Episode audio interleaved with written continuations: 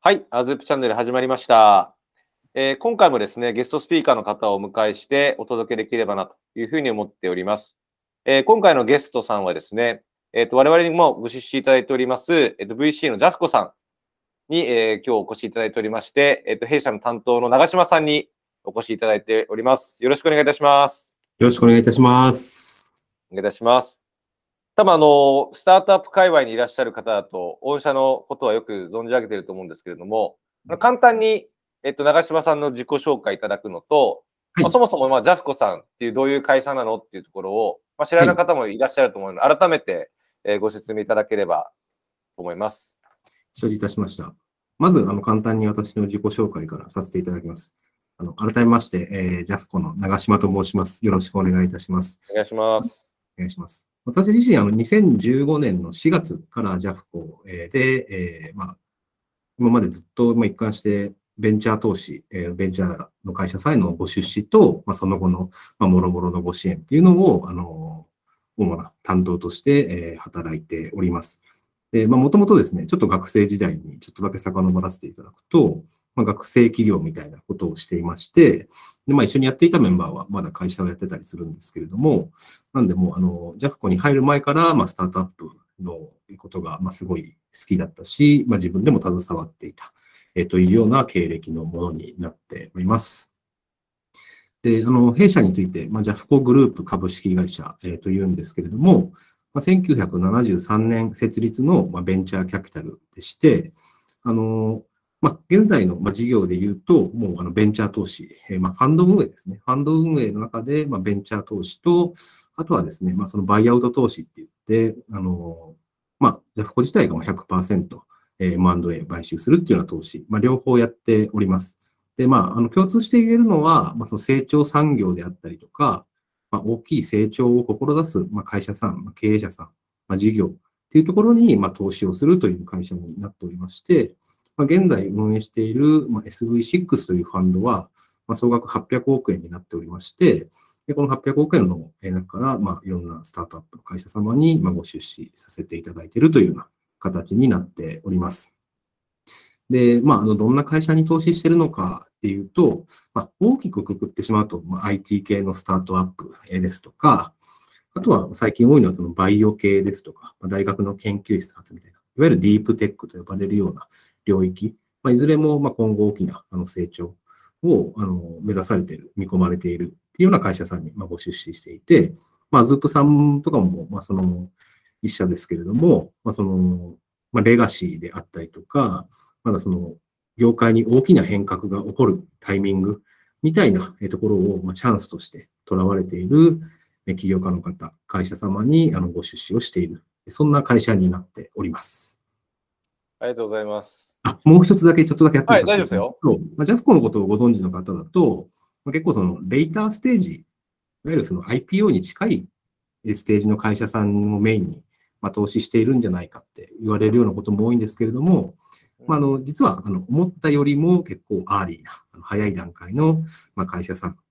ていうところをメインにあの投資をさせていただいております。よろしくお願いいたします。お願いいたします。ありがとうございます。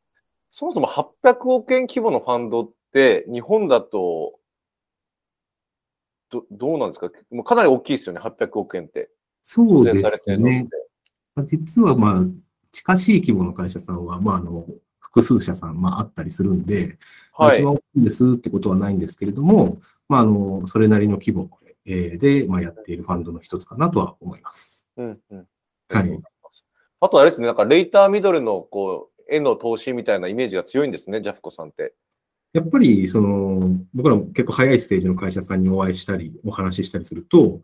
あれ、ジャフコさんってもっと遅いステージだと思いましたとか、その、なんか、シードにとかアーリーにはやらないと思いましたって、まあ、言われることが多くて、で、まあ、実際ですね、その10年以上前、まあ、もっと言うとリーマンショック前とかは、まあ、結構、そういう、割と遅めのステージに投資をすることも、まあ、多かったと聞いているんですが、まあはい現在はですね、結構やっぱ早いステージが中心になってますね。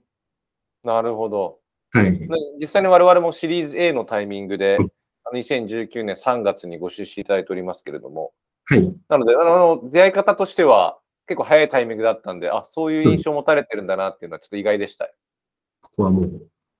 イメージを変えていかなければいけないと思っているんで、はい。あ、そうなんですね。たくさんからも聞いていただける。はい、わかりました。実際、こうシードにも結構ご出社されてるんですか、まあ、あの公開できる範囲の数字でもいいんですけども。そうですね。で、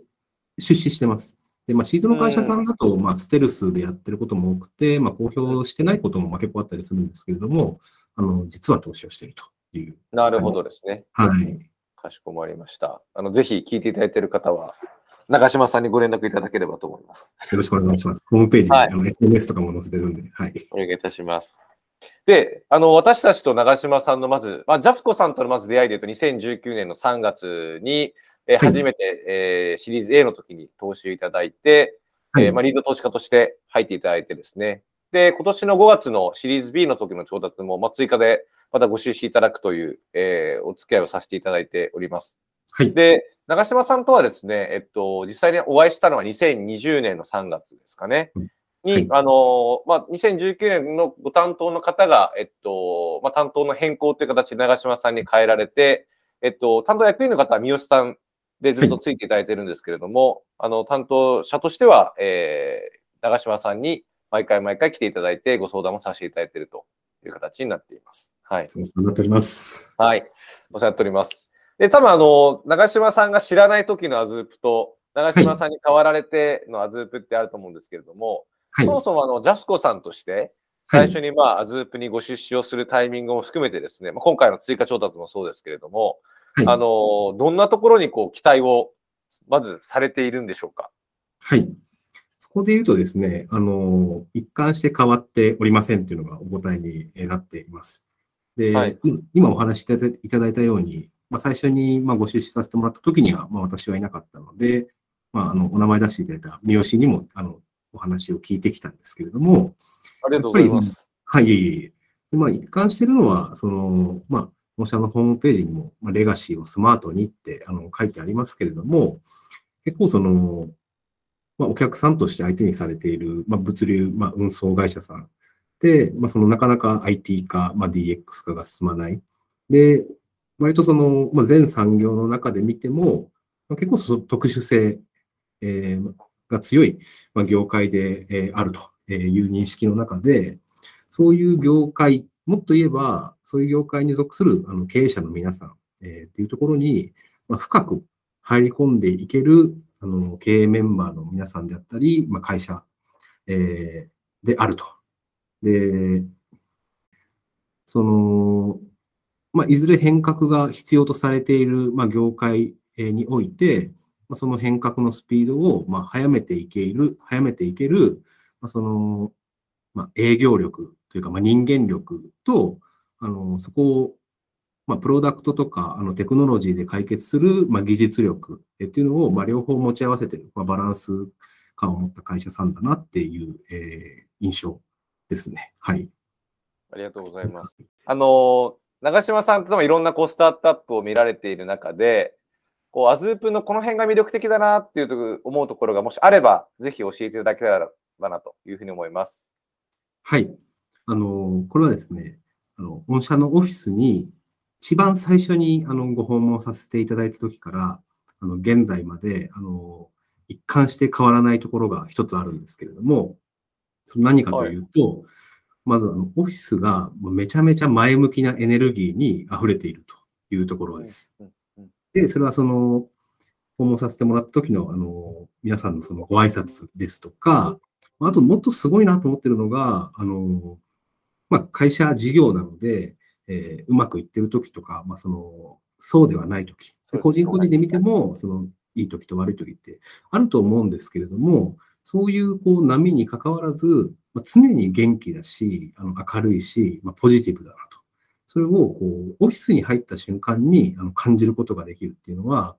僕もあの本当にたくさんの会社さん、えー、オフィスにお邪魔させてもらってますけれども、まあ、アズープはそこが本当にピカイチだなと思ってます。もちろんその、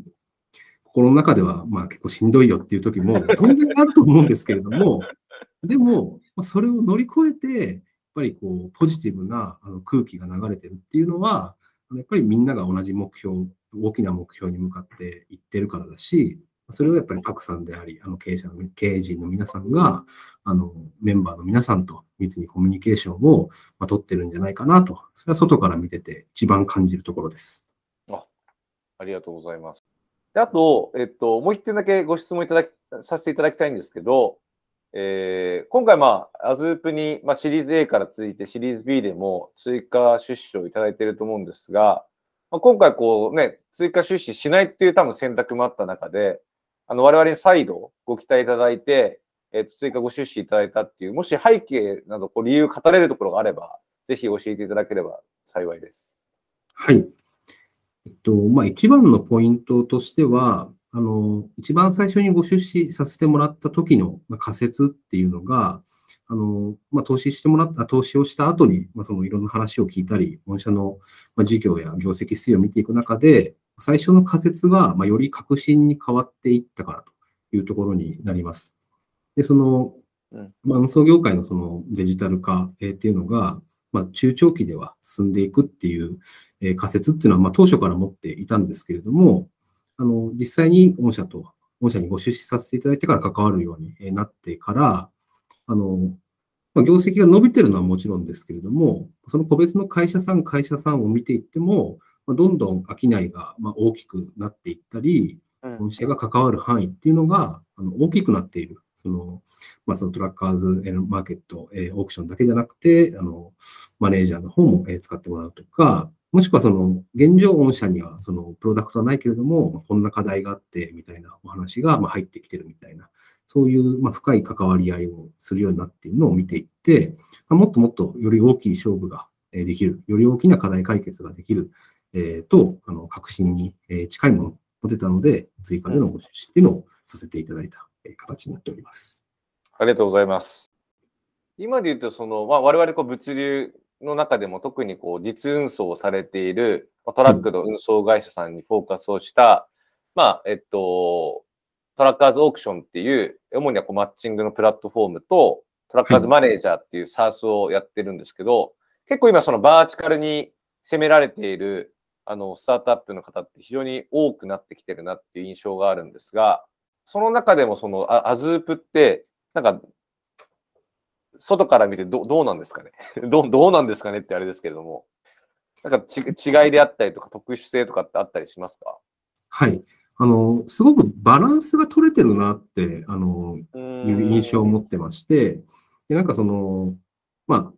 営業力があのめちゃめちゃ強いだけでも、その、お客様のニーズとか、その DX 化に応えることができないと思いますし、一方で、あんまりにも IT、IT してても、その運送会社さんに、物流会社さんに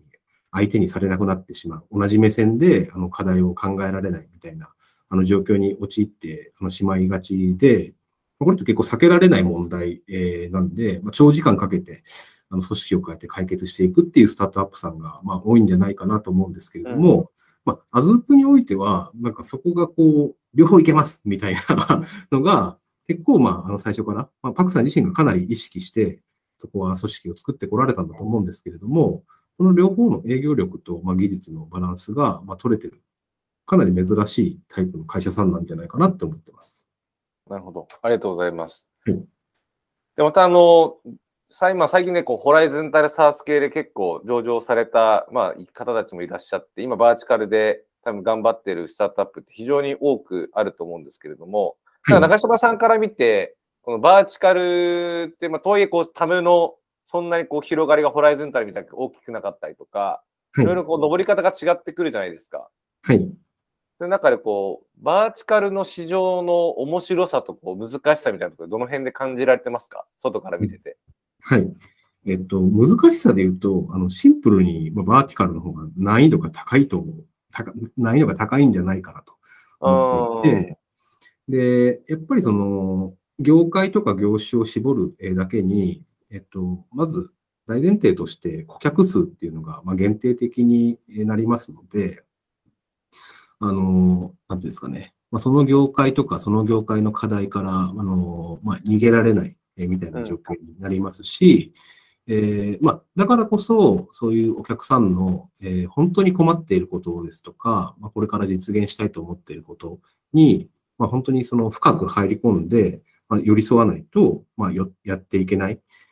えー、そういう領域なんじゃないかなと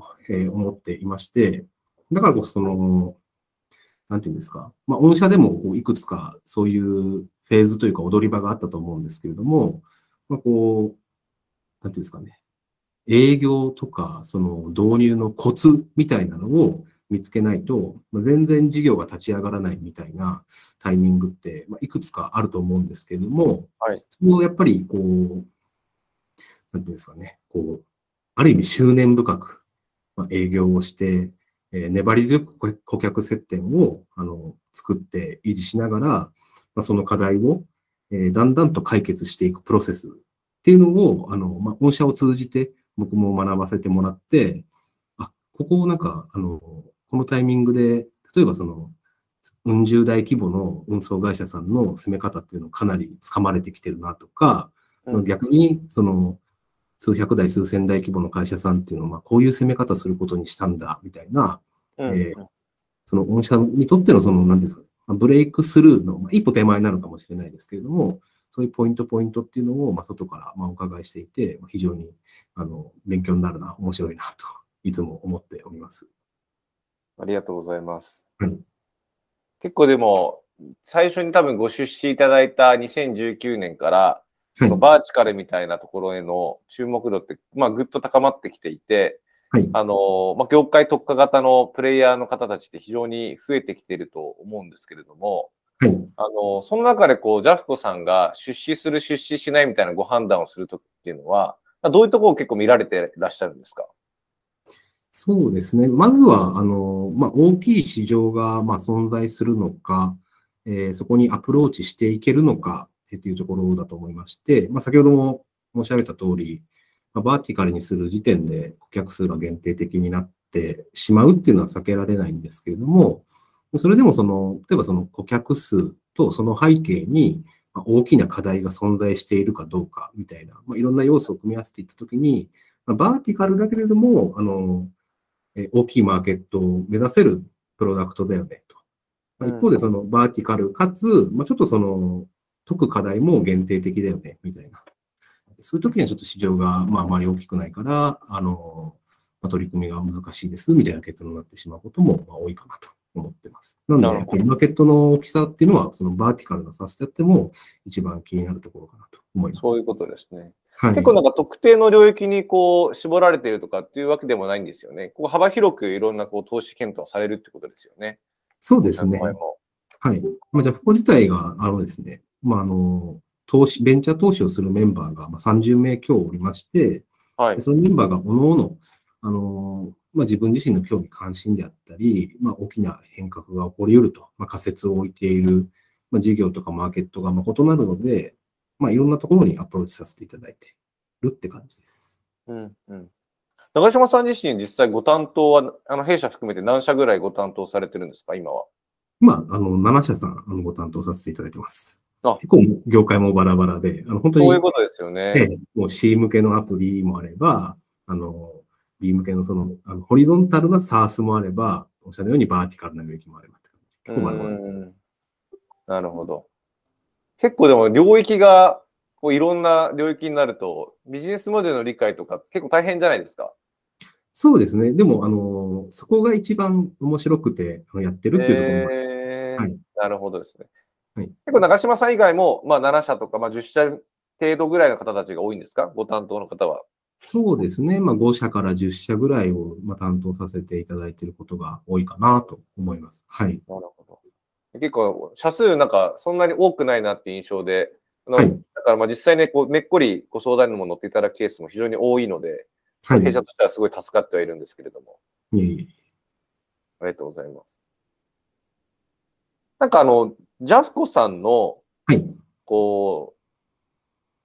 う、まあ、いろんなこうね、VC の方だったりとかっていらっしゃる中で、自社のこう強みというか、はい。なこの辺が我々は、まあ、尖ってる、この支援先に対して、まあ、価値提供できるみたいなことってありますか？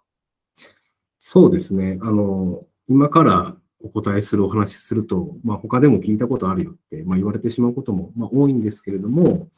あの、まあ、まず投資っていう観点において言うと、社内ではその源泉集中投資っていうフレーズを使ったりするんですけれども、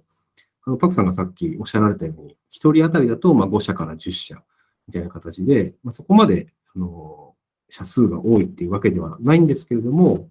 まあ、一方で、その投資をするって決めた会社さんに対しては、あのまあ、それなりの金額ですとか、まあ、ちゃんとその必要な金額、成長スピードを早められるように大きな投資をしたりですとか、まあ、その1回投資をした後に、またその追加でもちゃんとご出資をさせていただくっていう形で、まあ、投資をするとき見たら、がっつりやっていこうぜみたいな形で、まあ、あの源泉集中投資と呼ぶようなスタンスでやらせていただいておりますと。で、その投資後のフォローっていうところなんですけれども、まあ、発想としては、あの開発以外のところっていうのは、あの全部その手を手を動かして、まあ、お手伝いできるような、えー、体制を整えていこうっていうふうにやっておりまして、まあ、その、まあ、営業のご支援みたいなところで言うと、まあ、そのシンプルなお引き合わせみたいな、えー、ところっていうのはもちろんなんですけれども、まあ、もう少し踏み込んで、まあ、その資本業務提携、えー、みたいなところの、まあ、アレンジみたいな、まあ、結構深い、えー、ところのご支援っていうのもやらせていただいたり、まあ、あとよくあるケースで言うと、我々ですね、あの、投資をするメンバー以外に、まあ、ビジネスデベロップメントグループというのがございまして、まあ、投資先の会社さんの、まあ、企業価値向上っていうのをもう専門に扱う部隊が、まあ、おりますので、えーまあ、先ほど申し上げたそのお引き合わせみたいな営業のご支援に加えて、あとはその採用のご支援ですね。はい。これはあの日々エージェントの方とか、まあ、候補者の方に会い続けて、採用プールを作っていくっていう、まあ、1000人のメンバーが弊社内にいたりとか、あとはまあ結構喜ばれるのが、その管理部門のサポートっていうところで、まあ、弊社の中にその会計士の方とか税理士の方がまあいて、でまあ、その上場審査みたいなプロセスにもあの非常に精通しているメンバーがおりますので、そのまあ監査法人の対応とか証券会社の対応っていうのをまあ会社さんと一緒になって、えーまあ、そのまあ、上場準備、バックオフィスの支援をするみたいなメンバーが、えー、いたりして、まあ、そこの辺の熟練度っていうのが、まあ、かなり国内においては、まあ、高いレベルにあるのかなというところが、まあ、ちょっとアピールしたいポイントであるのと、まあ、一方で、まだまだ足りない機能っていうのはございますので、まあ、そこをまあ強化しつつ、まあ、ジャフコ自身もちゃんと成長して、えっと、崎さんの、えー、成長に、えー、ご支援できるような組織を作っていこうと、今まさしくやっているところであります。なるほど。はい。あの弊社もいろいろとね、お客様のお引き合いであったりとか、あの金融機関さんの引き合いであったりとか、それこそもアライアンス先の引き合いだったりとか、まあ、採用も手伝いててましたけど、ますけど、はい、まあ、非常にあの、まあ、それ以外にもね、実際に中島さんであったりとか、三好さんにご相談をさせていただきたいときは、あの、ご相談もさせていただいてましたし、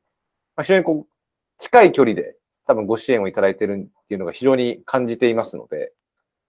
ありがとうございます。おおすすめでございます。なんか、うちの話ばっかしちゃってますね。もっと本当に。とんでもない、とんでもない。なんか今、長嶋さんなんか興味あるテーマってありますか？投資テーマって。そうですね。あの、やっぱりヘルスケア、えー、領域、えー、っていうのは、まあ、本当5年前からくるくるって言われていて、で、まあ、なんていうんですかね、ようやくまあそのコロナで、まあ、遠隔医療がみたいなあのワードをニュースで見ることも多くなってますけれども、はい、結構こう、個人個人の価値観っていうのが、まあ、ガラッと大きく変わるタイミングであったので、まあ、こうヘルスケアのプロダクトとかは、まあ、どんどん新しいのが出てくるだろうなとか、うんうんうん、あとはその、まあ、パクさんとも、ね、議論したことありますし、これからも議論していきたいんですけれども、まあ、あの ESG、SDGs っていうのは、まあ、グローバルで見て、もうあの避けれないトレンド、えー、にようやくなりつつあるなっていうところで、はい、はい。まあ、この辺のアプどうアプローチしていくのかっていうのは、まだ全然解が見えてないですけれども、それこそ、その、いろんな業界に対して、あの、バーティカルにやられている方たちっていうのが、あの、アプローチしていく課題なんじゃないかなとも思ってますし、またその Web3 とか。そうですよね。まあ、そうですね。我々のテーマで SDGs の文脈で言うと、やっぱり物流業界自体も、まあ、非常に興味関心の高いテーマで、はい、特にこう CO2 の可視化、削減みたいなところは、はい、あのー、まあ、大手さんからやっぱりこうやっていきたいっていうところの、はい、ご要望も非常に多くありますし、はい。このサプライチェーンの中でも特にやっぱ実運送のはいとこ。ろの可視化が一番難しいっていうことで、うん頭を悩まされているあのあ運送会社さん大手もいらっしゃいますし、それこそはい荷主さんって言われる荷物を依頼する、まあえっと、メーカーさんであったりとか、はい。あっていうところからの依頼っていうのも結構今増えてきているので、うんだからこれから一気にこうガラッと2030年頃に向けて、あの物流業界もそうですし、社会の風潮っていうのは大きく変わっていくんだろうなっていうのは、あの御社からもお話いただいてましたけど、ようやく感じてきているところではございますね。本当に今おっしゃられた通り、そのサプライチェーン、まあ、上流仮のサプライチェーンに関わってくるところなので、あの、やっぱりお客さんのオペレーションをやっぱり知り尽くした人じゃないとうん、この可視化ってやっぱ難しいんじゃないかなと思思いまして、やっぱり御社みたいに本当に特定の業界に入り込まれているプレイヤーっていうところに非常にチャンスがあるんじゃないかなと、勝手に思ってます。はい。ありがとうございます。じゃあ、あのそろそろ時間にもなってきたので、はいえっと、最後にお伺いをしたいんですけど、はい今後、まあ、アズープに期待することはい。をぜひ最後一言いただければなというふうに思います。はい。えっ、と、まあ、あの、トップページにも、御社のトップページにも記載されている、まあ、レガシーをスマートに。まあ、これ私自身も非常に腹落ちしてるんですけれども、あの、今、御社がアプローチされている、あの、物流業界の課題って、まあ、50年、100年スパンで見れば、まあ、きっと解決されていく課題なんだと思います。で、一方で、まあ、その御社がチャレンジしているところって、まあ、そこの変革のスピードをもう超早める。そういうチャレンジをされてるんじゃないかなと思っています。で、まあ、物流は、まあ、その産業の血液、経済の血液って呼ばれるように、まあ、本当に社会のインフラなので、で、ここのそのデジタル化とかもその変革のスピードが、あの、何年で実現されるかっていうのは、これはあの、誇張抜きに、あの、日本経済の今後の発展、まあ、その、まあ、復活なのか発展なのかわからないですけれども、まあ、そこに、まあ、深く関与してくるところだと思いますので、本当に、その、まあ、御社、個社、個社として売り上げを上げていく、利益を上げていく、まあ、上場していくっていうのは、まあ、当然目指してほしいんですけれども、はい。御社が取り組まれていることの、その、行く末、あの、究極っていうのは、そういう本当に国の産業が、まあ、今後どうなっていくかを、その左右する、まあ、左右しかねない、まあ、大きな課題にチャレンジされているんだとあの思っていますので、ぜひ、あの、大きなビジョン、大きな視点っていうのをもうずっと持ち続けて、あの、はいでっかい会社を作ってほしいです。ありがとうございます。あの、期待を超えられるように頑張りたいと思います。ぜひ。本当に期待してます。めちゃめちゃ期待してます。はい。ありありがとうございます。がとうございます。はい。では、あの、本日のゲストは、あの、ジャフコの長島さんでございました。ありがとうございましありがとうございまたし。た。